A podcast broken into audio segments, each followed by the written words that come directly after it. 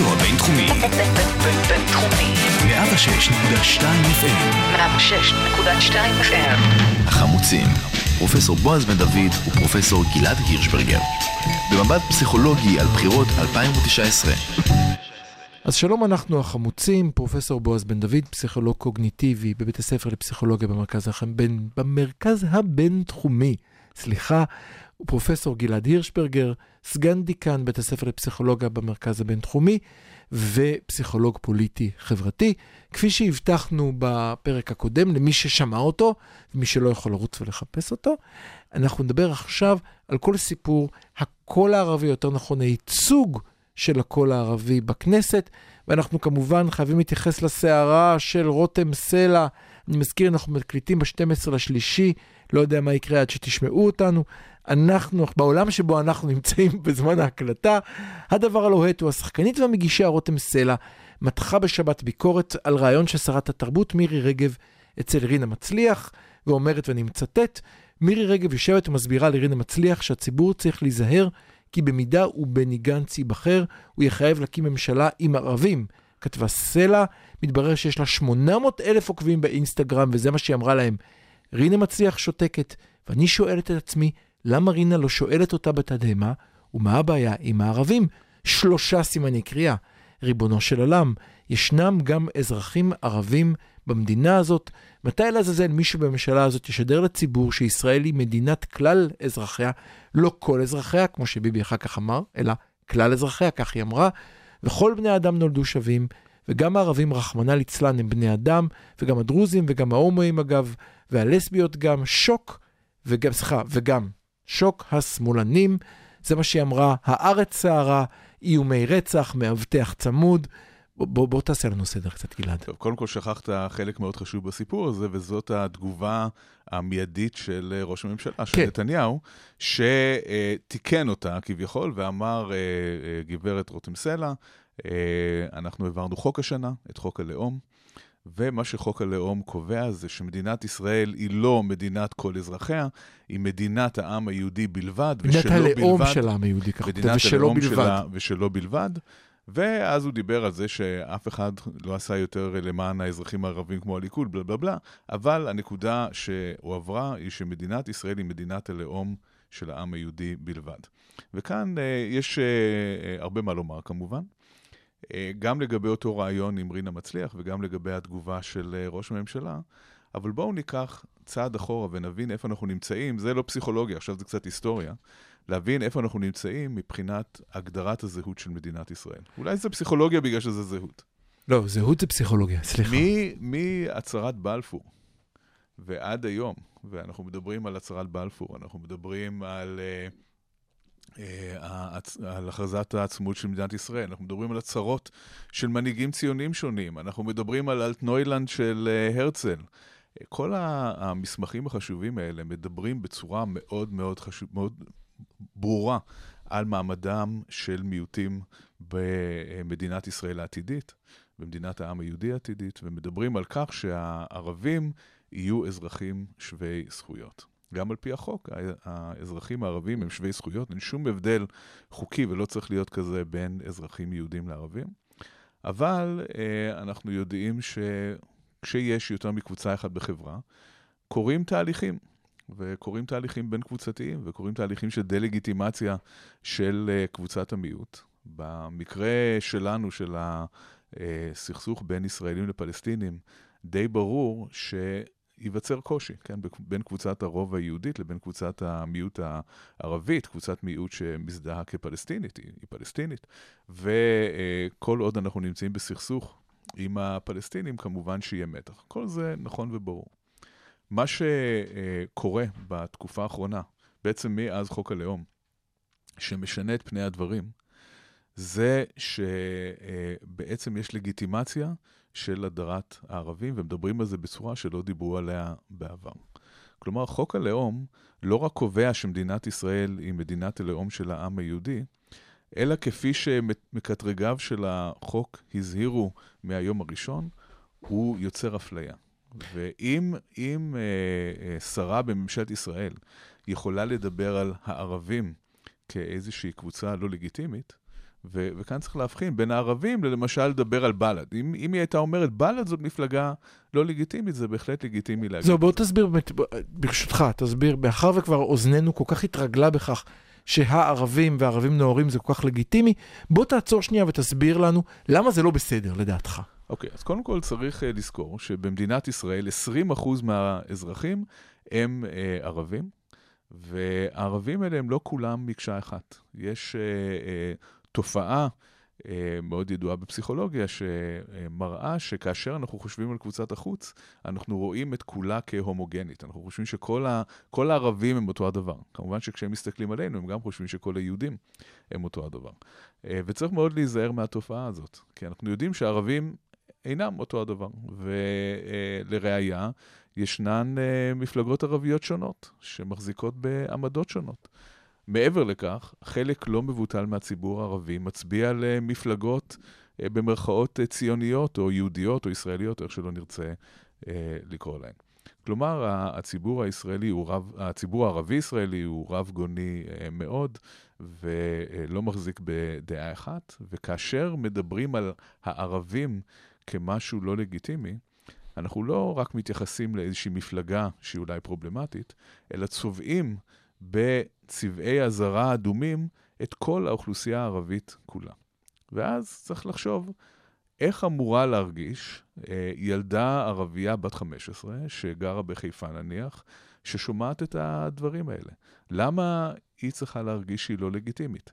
למה היא צריכה להרגיש שיש משהו בה שהוא אה, פסול? כן? ברגע שאנחנו מדברים, שאנחנו צובעים בצבעי, במברשת מאוד רחבה את הסיפור הזה, ומדברים על כל הערבים, אנחנו מעודדים אה, אפליה וגזענות, וזה לא רק שזה לא דמוקרטי, כמו שאמרתי קודם, זה נוגד לחלוטין את כל היסודות של האידיאולוגיה הציונית. כן, הציונות מראשיתה דיברה על כך שהערבים יהיו שווי זכויות. אני רוצה כאן לעצור שנייה אחת, אני, אני רוצה לחדד כאן משהו.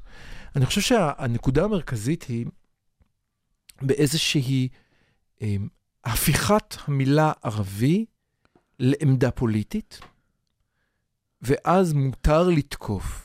אני אתן דוגמה ברשותך, תגובה, אתה, אתה לא חייב להסכים איתי, וכאן אני מוכן לקבל שאתה צודק, תראה איזה יופי. אני אזרום מזה הפעם. אה, אה, הבן יקיר ליאיר נתניהו, איש המרגליות, הגיב לנשיא המדינה בציטוט הבא, זה הכל כי בני עמך בחרו בטרור, מה אתה מתפלא? אוקיי. כן, שזאת שאלה בפני עצמה של איך בנו של ראש הממשלה מרשה לעצמו להתבטא בצורה כזאת, אבל זה נושא אחר. ועדיין חייב, עדיין חייב שנים עשר אלף שקל מלון בברזיל. בברזיל, שאני לא יודע מה איתך, אני בברזיל לא מוציא שנים עשר אלף שקל על ארבעה ימים במלון, גם אם אני עושה כביסה. אבל, אבל נשים את זה בצד. אני חושב שבאמירה הזאת, אם הבנתי אותה נכון, הוא בעצם מרמז על כך, ריבלין הוא ערבי, ו... אוקיי, למה הוא ערבי? כי הוא לא איתנו, ואם הוא לא איתנו, הוא ערבי, והערבי בוחר בטרור. ואני רוצה להתעקש על כך. אני חושב שיש כאן שני תהליכים שקורים במקביל, ותעזור לי... זה נקרא דה-לגיטימציה, וגם דה-הומניזציה. אז אני... שני תהליכים, שאין כמו העם היהודי... להכיר את התהליכים האלה, כי אלה בדיוק, אלה בדיוק התהליכים שאנחנו עברנו, כן? יהודי גרמניה, לצורך העניין, הרגישו אה, גרמנים לכל דבר. הם הרגישו יותר גרמנים מיהודים. אה, לרגע הם לא חשבו שמישהו יטיל איזשהו ספק בגרמניות שלהם. אבל התהליכי, התהליכים שהתחילו עם עליית הנאצים, וקצת לפני זה עם עליית המפלגה הנאצית של... דה-לגיטימציה של היהודים, שמדברים על היהודים ולא מדברים על יהודי ספציפי או על מקרה ספציפי, על דבר ספציפי, אלא על היהודים כולם, יוצר תהליך של דה-הומניזציה ודה-לגיטימציה, והתהליכים האלה מובילים בסופו של דבר לאלימות. צריך להבין את אחד הדברים החשובים שצריך להבין, שכשאנחנו מדברים על הערבים, אנחנו לוקחים קבוצה שלמה, ואנחנו הופכים אותה ללא לגיטימית. אותו הדבר שמדברים על שמאלנים. רגע, רגע, רגע, רגע, זה בדיוק אני רוצה לדבר על זה. שנייה, תראה, אז קודם כל אני חושב שיש כאן שני תהליכים מעניינים שלא צריך ללכת אחורנית לנאצים, זה יש מספיק אנטישמים היום, ונאו-נאצים לא חסר, מי כמוך יודע.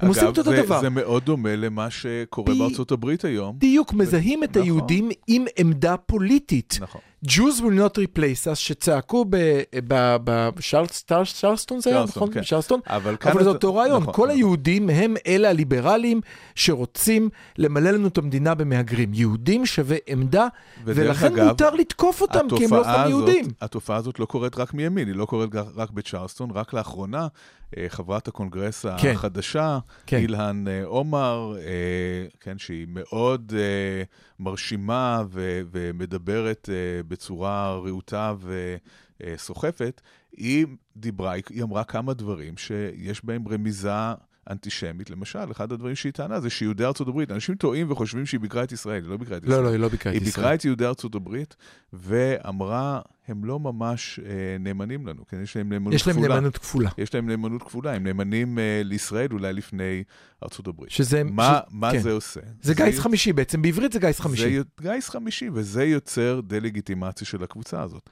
גם אנחנו, כשאנחנו מדברים, גם ישראלים שמדברים, יהודים ישראלים, מדברים על הערבים, מה הם בעצם אומרים? הם לא איתנו, הם גייס חמישי. הם יותר קשורים לפלסטינים מאשר אלינו. אבל רגע, עכשיו אני רוצה רגע להגיד מה שהיה לי קודם. אני חושב שיש כאן תופעה נורא נורא מעניינת, בצורה לא נעימה של המילה. בצד אחר לוקחים את השמאלנים, שזאת עמדה פוליטית, ואז לגיטימי לתקוף, כי מותר לתקוף אדם על עמדתו ולא על, על דתו, והופכים אותם לעדה. הופכים אותם לעם בשיטה אחרת, ואז נהיה שמאלנים בסמך, וזה נהיה עם הסתות והכל וזה. מצד שני, לוקחים את הערבים, שהם כן עם בישראל, קודם כל בוחרים להם את השם, הציבור הערבי בישראל לא כולו מעוניין דווקא בהגדרה הזאת, זה דבר אחד, לא, דבר וזה ש... לא משנה כל כך, לא דבר השני. לא שמת לב, אבל קם פה עם חדש, ונתניהו ג'וניור הוא זה שקבע את הגבולות שלה, או קובע את הגבולות של העם הזה, יש כאן עם של בוגדים, והבוגדים, Okay. הם, כל מי שנמצא מנשיא המדינה ריבלין שמאלה. כן, כל אלה... להזכיר שנשיא המדינה ריבלין הוא איש ימין, okay. איש ביתר, איש הליכוד, נבחר מטעם הליכוד, נמצא ו- בהחלט ימינה מגן, ממני. ועדיין מגן על הזכויות הדמוקרטיות של הערבים. הוא ליברל. ליברל לח, לחלוטין. כן. אה, וזה כבר מתייג אותו כשמאלני. אה, היום גם מנחם בגין היה נתפס כשמאלני. וז'בוטינסקי בוודאי נתפס כשמאלני. וכל מי שנכנס לקטגוריה הזאת, זה, זה הקבוצה הזאת של הבוגדים. כן, יש כאן, נוצרה קבוצה, או יצרו קבוצה, שנתפסת כקבוצה לא נאמנה, שזה כולל את כל השמאלנים ואת הערבים. כל הקבוצות הלא לגיטימיות. אני, אני, אבל, אבל, אני מתעקש, סליחה. אני מתעקש, ואולי אני טועה. אני חושב שיש כאן צעד כפול במגמה הזאת. צעד כפול. הערבים והשמאלנים הם שני תהליכים שונים שהולכים משני כיוונים לאותו מקום. אתה מבין מה אני מתכוון? לא. אוקיי. שנחזור כמו לפני שבוע לדוקטורט שלי ונתחיל לפרוס משוואות מתמטיות על השולחן. כאילו, תראה, שמאל זה עמדה פוליטית. בסדר? עמדה פוליטית ואז מותר לתקוף אותה, כי אמרנו, מותר להגיד שאני נגד הימנים כי בגלל עמדתם, ולא נגד הימנים בגלל הגן שבו הם מחזיקים, כי הם נולדו עם צבע אור זה או דת זאת, נכון? זה הבדל בין ערבים ל...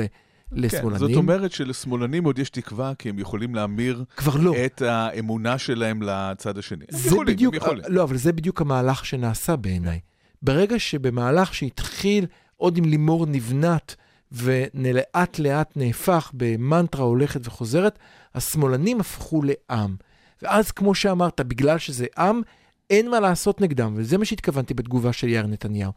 זה העם שלך, וזה חלק ממך. אותו דבר הולך כלי הערבים.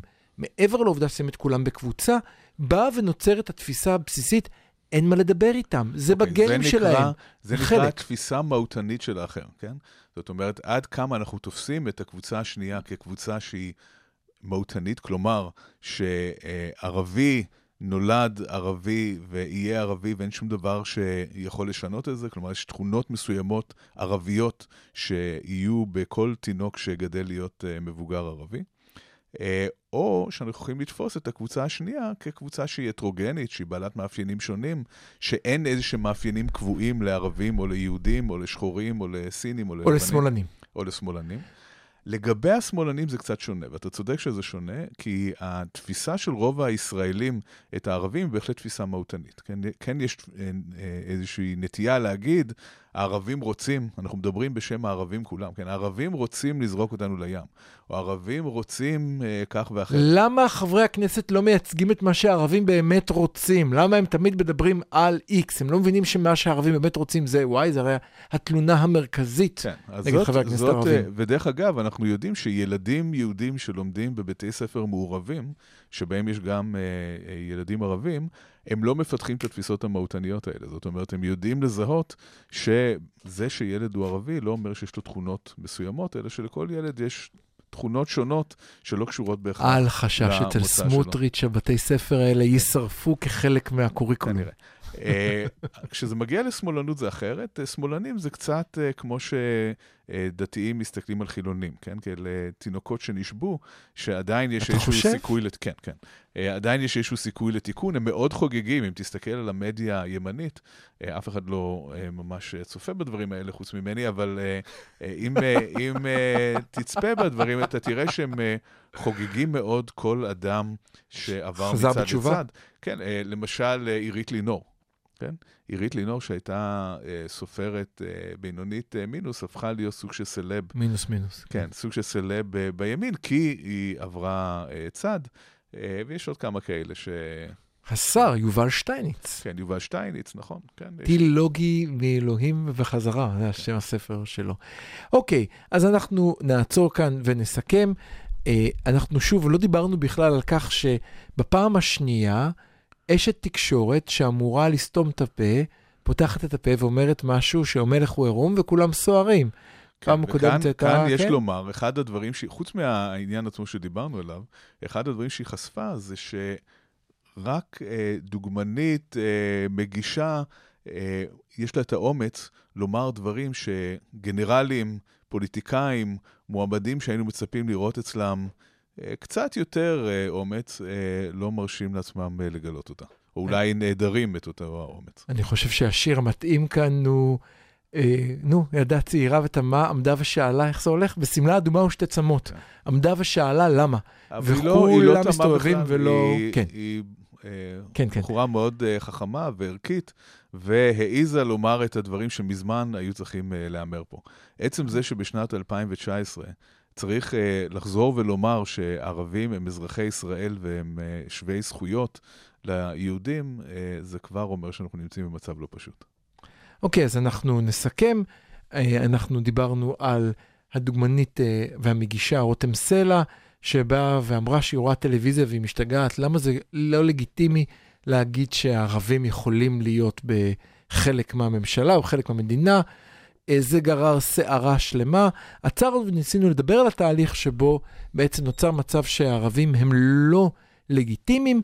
בעיניי, מאחר תודה שאני אוהב טכניקה, אחד היתרונות המופלאים של המהלך הזה, שהוא בעצם ואתו, ועליו מדגן עכשיו לא מעט ביבי, מייצר מצב שאין סיכוי בדיוק. שתהיה ממשלה שהיא לא ממשלת ימין. זאת הנקודה שלא דיברנו עליה. זאת אומרת שהדה-לגיטימציה של הערבים מייצרת מצב שבעצם שנים עשר מנדטים פחות או יותר בכנסת אי אפשר לגעת בהם. ואלה מנדטים שהשמאל היה יכול להשתמש בהם בשביל לבנות גוש חוסם, או אפילו מתישהו קואליציה אולי. זאת אומרת שאנחנו נמצאים בסיטואציה שבה בכל ממשלה יהיה חייתי חייבת להיות מפלגת ימין גדולה, לא ניתן לייצר מצב שתהיה ממשלה שמורכבת מרכז שמאלה, כל עוד שנים עשר מנדטים, כמו שאמרת, הם אה, אסורים בנגיעה.